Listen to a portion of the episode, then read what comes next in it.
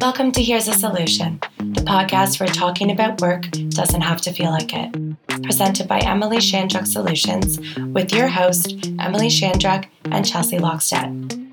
Now, are you ready to get real about the everyday workplace? Everyone, and welcome back to Here's a Solution. Chelsea here. So, today's episode, which is our Cultivating Safe Spaces Part 2, is going to actually sound a little bit different than our usual episodes. It's not going to be Emily and I talking back and forth to each other. What you're actually going to be listening to is a workshop that Emily hosted about cultivating safe spaces. And the reason for that is um, so Emily and I sat down to record this episode, we recorded it, and then when I went to go edit it, I lost recording. So then we re recorded the episode, and then I lost that recording as well. But I'm always here to create a solution, obviously. And I thought, well, why don't we give everyone a little sneak peek into what one of Emily's workshops actually sounds like? So you're going to be learning more about cultivating safe spaces in this episode. And if you like what you hear, you can always check out emilyshandruksolutions.com to learn more about Emily's workshops. In the last episode, we talked about the four necessary conditions for cultivating safe spaces. And those were understanding the self, love based practice, patience, and discipline. In this episode, Emily's going to discuss the four protocols and the four perspectives for cultivating safe spaces. So, to begin, the four protocols are promote well being, promote inclusion, promote validation, and promote freedom. So, without further ado, I hope you enjoy listening to Cultivating Safe Spaces Part 2 so promoting well-being is not promoting sickness. When every what what can you do as a leader as an organization as, as a coworker where everyone feels supported? Some examples of what this looks like is have you ever been in a meeting and maybe they share the agenda like i did at the beginning of this and maybe the agenda has some breaks built in but then sometimes you're just you're you're clicking along you know if, if you're the person facilitating or leading and maybe you know you you haven't really taken the time to get to know or maybe you know you you're a you've somebody that's worked with these people a lot. Maybe it is your staff it's your team. And you're like you know what? I know that i said a break was coming up but let's just hammer this out. Let's just keep on plugging through and then maybe maybe we can leave for lunch a little bit early. That might not seem like a really big deal in the moment and you might think people would really appreciate having a longer lunch. But the part that is going sort of unseen or unheard is that there might be somebody in there that really needs to stand up. There might be somebody in there who doesn't feel like it's a safe enough space to be like, I really have to pee, or I really need some water. I would love a second cup of coffee. Maybe somebody needs a, a snack, especially if you have people that have various like health and dietary needs. So when you're sacrificing breaks to move through the agenda, you are sacrificing the well being of your group, your organization, and your team. On the topic of snacks, you know, I remember there being some memes out there during the pandemic about, you know, I miss conferences where there's bad coffee and stale danishes. So it was funny. However, I thought back to a lot of meetings and, and, you know, things I've attended. And a lot of times it is that it's coffee Sometimes it's tea or water. And then it's a lot of, you know, high sugar things like danishes and muffins and things like that, which I'm one of the first ones to grab one. But that is also very limiting for people. And, and I think while there is more awareness around people with gluten intolerances and those that need a like a vegan option or even a vegetarian option, that sometimes there are things put out. But the next time you're creating like a meeting or a space, think about the snacks. Think about is this going to add value and energize my team, or is it going to make them go into a bit of a sugar slump? So, again, like even the act of just providing snacks, you know, you have to think about how is this promoting the well being? You know, does this mean half my team can't have a snack because they can't eat what I'm putting out? But you're like, well, it was easy for me to pick this up, right? So, we've got to think about that which kind of flows right into inclusion. How are you including everyone's perspectives, which can start at the base with their snack preferences, right? You know, what do you need to make space for everybody's perspectives? You know, an idea I have on this is like how notes are being taken or made. So when you're doing a meeting, if if somebody's taking notes, is it only a written form? Do you offer a visual aid? Do you know the, the true needs of your group? You know, how do you promote that diversity of perspectives through very basic workplace interactions, right? How do you make people feel feel good about their participation? Which kind of goes into freedom, the freedom to participate.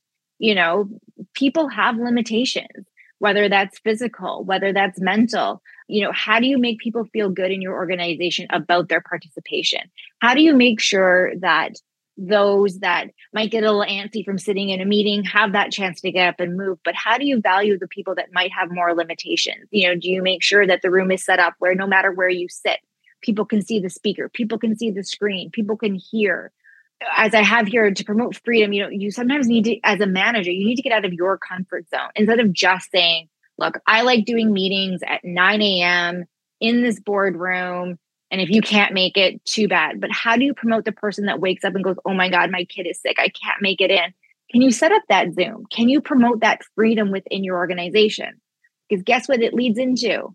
It leads into that validation. The fact that your staff member who has to stay home with you, the sick kid, feels like they are a valued member of your team because you're making sure that their voice and that their opinion can still be added, even if they can't show up remember during the pandemic there was that you know the some memes and things that were going around about you know working at home with your spouse. And it was like oh i didn't realize i was married to the can we circle back guy or things like that. We've all seen like the eye roll or whatever it is you know that person that just has to ask that one more question at the end of the meeting. And as we're about to get into the perspectives some people take longer to process information that is being shared. Some people want to wait until all the information is given before they feel like they have the opportunity to to share where they're at, share their questions. They might need that minute instead of looking at them as the person that is putting a wrench in the plans and oh my gosh, I thought I was going to get out of this meeting 10 minutes ago and we're still talking. Listen. Hear what the person has to say because maybe they've been sitting on this thought for a while maybe they just need an extra minute. Maybe they're not the person that wants to talk during the meeting, but they're an at the end of the meeting kind of question person. So again, it, it's really promoting that validation that if you are a part of the team, every element of that team needs to be included and validated. Next, we're going to talk about the four perspectives, which are traditional, action, relationship, and innovative you might have, like I mentioned, I think at the beginning of this, you might have had things like you've learned like your colors. So when I start talking about a few of things, you might go, oh, this sounds like a green or a gold or an orange or a blue, that kind of thing. You might have done a Myers Briggs test or one of those other personality quizzes where it's like it's sort of shaped and put you into a category. One of the things that I truly really love about the four perspectives is that and one thing that you know we really talked about in our last big training was that you can be all of them all the time and in various situations. Maybe you're more action based when you're in a workplace setting. Maybe you're more relationship based when you are you know with people you've known for a really long time. Maybe you're innovative when you are attending a conference and you don't know a lot of people. So I'm going to go through this and I'm going to explain a little bit. But so uh, the traditional perspective, you know, I, I loved it really in our last training when they said this is the corporate memory of an organization. So this could be your employees that have been with you for for a while, but not necessarily. You know, this is the person that will tell you an anecdote or a story. They they might take a little while longer. I have here, take a few loops around the block to get to what you might consider the point if, if you're not in this necessarily perspective. I know when I first started working with, with this one organization and and I got to meet one of the elders involved and we were we were talking about the creation of this children's fund to support youth living in uh, remote northern communities here in, in northwestern Ontario. He was sharing with me the story of where the name and the symbol came from, but it started in a completely different place. And I remember in the beginning, really confused about why the answer to my question I thought would be, oh, it was this person, they wanted this. But it started in this completely different zone. And as I say here, it takes a few loops around the block. The story unfolded. And then at the end, it was like light bulbs went off, and I went, oh, I really understand why they started the story over there because it really does mean it really did impact and, and share with me all the touch points and all the interesting parts that led to this is why we use this symbol and this is why we use this name and this is why we are allowed to use this name and symbol. So that part was incredible. And so i have a much more action type brain. And part of my discipline is when a traditional perspective and we're going to get get to it next or a relationship perspective is leading a conversation or involved in a conversation that I need to really turn down just the volume a little bit in my action brain and know that giving them the space to tell the story, to share, to open up, the learning and the advantage that I will get is far greater than if I said, okay, what's next on the agenda? It can be very difficult. And we'll get to it, but the action person, the action brain and the action person in a meeting is still very vital. None of these are are bad or wrong. They will just juxtapose a few. They will be on like opposite sides of a of a scale sometimes, but they will balance each other. But the traditional perspective will very much bring about well-being to a group because they are going to really make sure um, again, we'll just go back quickly to well being. They're going to, what can they do so that everyone feels supported? And so, with storyteller, the traditional part, they are going to have that memory and that knowledge of the ways and times an organization was flourishing. They're also going to talk about a time when maybe the organization wasn't, but then what was learned from that because they are that corporate memory. So the, a traditional perspective is so vital for promoting the well-being of an organization. Now, the relationship perspective. If you've ever been on a Zoom or maybe even in an in-person meeting, they're the one that maybe just before the meeting starts, they're the one that's going to ask you, "How was your weekend? What did you do last night? Hey, didn't your sister get married?" and they're going to legit really, really care and want to know because they want to build connections. They want to have that relationship. They want to know that your dog wouldn't go to the bathroom as quickly as it could this morning and like, oh my God, what do I do? And they might have like an antidote. You know, they are, they don't really care about the agenda. They they care about what's going to happen on it, but not until that they know that everybody has had a chance to connect and share. They are so happy to be together with people. These are your inclusion like champions because they are going to make sure that everybody's voice is heard and heard in a way that really makes sense for them, the people, right? They want to connect. So if you're in a larger office, if you're in a larger work environment and and you know you are thinking about, you know, we need a, a staff party or we need a way to engage maybe we need a way to celebrate a win or you know do something look to your relationship people as the people to plan or be like can you put together a committee or get some volunteers or they are going to want to and they are going to make sure that no matter what the activity is everybody's going to have like their needs met they're they are going to be that inclusion champion I'm going to skip over action just for a second, just because again, it's where my brain is. And I'm going to go to the innovator. The innovator, the innovation perspective, they are going to be your think outside the box person. They are going to sometimes require time to process. They are going to be that person who, at the end of the meeting, might want you to circle back, might want to talk about something again because they have been processing and thinking a lot. And mm-hmm. one of the ways to think about this is how, you know, this is going to be your freedom champion within your your group or your organization. And in order for that to happen, a lot of times it's great if like to really promote and I think get the most out of the innovators in your group. Can you share an agenda ahead of time? Can you ask some questions ahead of time and be like, look, these are some of the topics I really want to talk about at this meeting. So think about this. I'd really like you to come with some ideas or some questions, you know, and they might come with some ideas and some questions that to you are in super left field. But the importance is to actually be like, hmm, how could this work? I think if if you're you're asking for their opinion, you have to be really open to their answer. And and to know that if you have at the end of a meeting a lot of like silence and and you might feel like it's crickets, but to never put pressure on somebody to like answer you in the moment. But again, if you say like I'd really like, you know, your feedback, let's set up a follow-up meeting. Schedule that time with them. I think you will get the most out of those people in your organization. And then we're going to go back to the last one here, the action.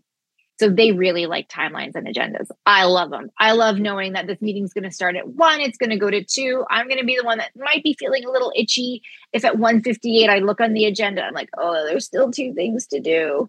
But the great part about an action based person is that they are going to make sure that there is validation in an organization because they're going to want to make sure that everybody is heard and seen and, and that it, those parts are validated because they want to know what the outcome is. They're going to want to know who's involved in that outcome.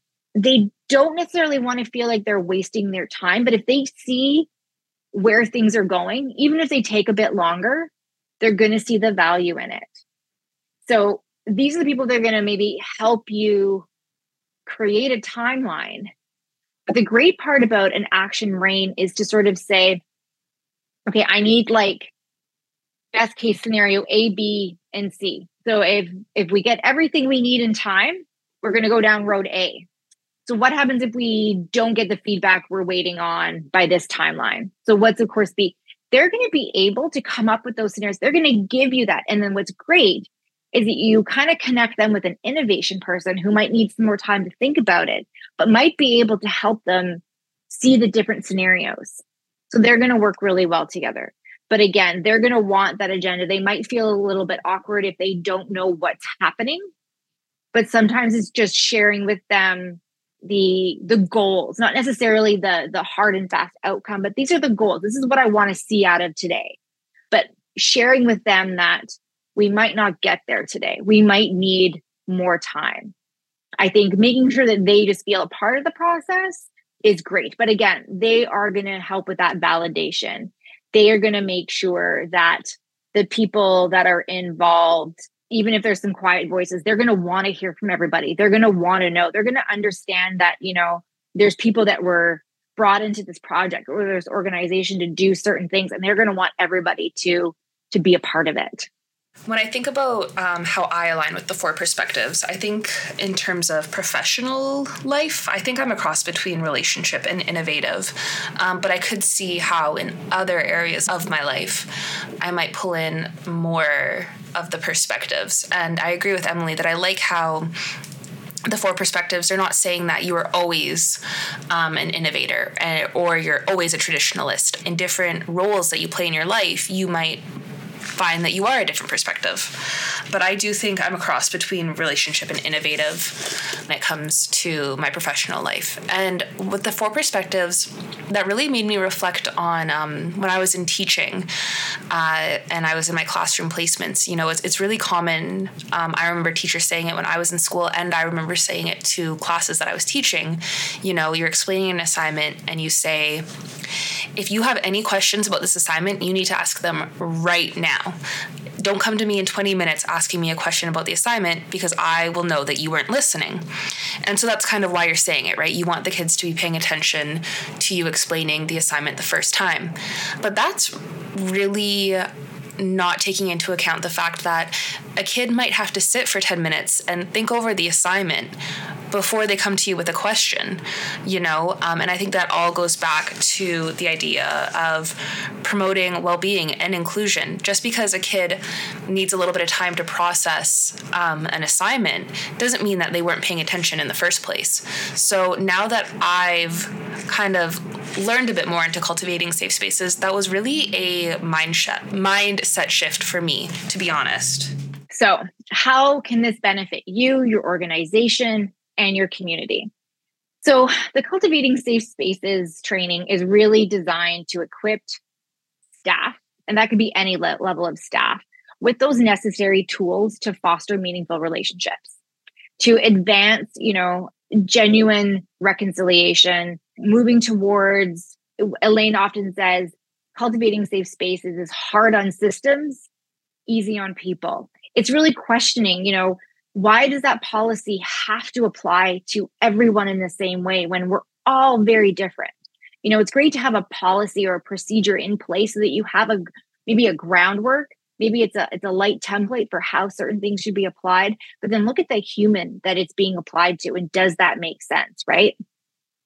So, a big part, you know, a vital part of any company or organization, you know, you have the opportunity to to pave the way forward be that example for others to follow. So with a bit more of this understanding with a bit more of this enlightenment into how different people approach situations how you can take your own self discovery and, and, and add that to your leadership you know as we have here it really helps you strengthen your position in the business and become a better leader. Um, when we talk about trust building you know you're going to learn the power of of embracing your uniqueness and presenting your authentic self. Your individuality is your superpower. You know the the trust stems from really being genuine and and sharing your story and expressing your perspectives you know the best way you can. With diversity and inclusion um, you know this training really does equip leaders to have a deeper understanding a greater clarity and more compassion when it comes to diversity and inclusion. These skills are really valuable in an organization and, and a community. You know, through this safe spaces training that I've done and and how I I hope to really pass this on to others, you know, you really gain insights into distinguishing between fear-based and love-based decision making. The course, you know, and the course that I, you know, really helped me understand my own triggers the own the things that I have liked to do as a facilitator. But I realized again that maybe I was doing them because they made sense and they made me feel safe. But are they actually benefiting the people that I am there working with? You know, creating a safe and accepting community, whether that community is a school, whether it's a corporate office, whether it's, you know, a volunteer board. Creating a safe and accepting community really fosters that open communication and growth. Alrighty, well, that concludes our Cultivating Safe Spaces Part 2 episode. I know this didn't sound like a normal episode of Here's a Solution, but I do hope you enjoyed listening to Emily's webinar. And if you liked what you heard, you can always check out emilyshandruksolutions.com to learn about the various workshops that we host both virtually and in person. And in the next episode, we'll be rounding out our Cultivating Safe Spaces series with an interview between Emily and Sharon Marshall, a fellow cultivating cultivating safe spaces facilitator. So that's a really interesting conversation between the two of them that I know you are all super excited to hear about.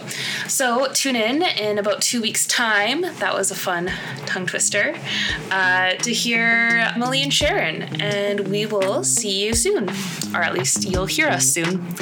Bye. Thank you for listening to Here's a Solution, presented by Emily Shandruk Solutions. This podcast is hosted by Emily Shandruk and Chelsea Lockstead. Editing and sound engineering by Nick Donati. Find us on Spotify, Apple Podcasts, Podbean, and wherever you love to listen. And if you would like, you can follow us on Facebook at Emily Shandruk Solutions, on Instagram at Solution Boss. And if you have a question or a situation you'd like us to discuss on the show, send us a DM or email us at podcast at emilyshandruksolutions.com. Shandruk is S H A N D R U K. For more information, visit emilyshandruksolutions.com.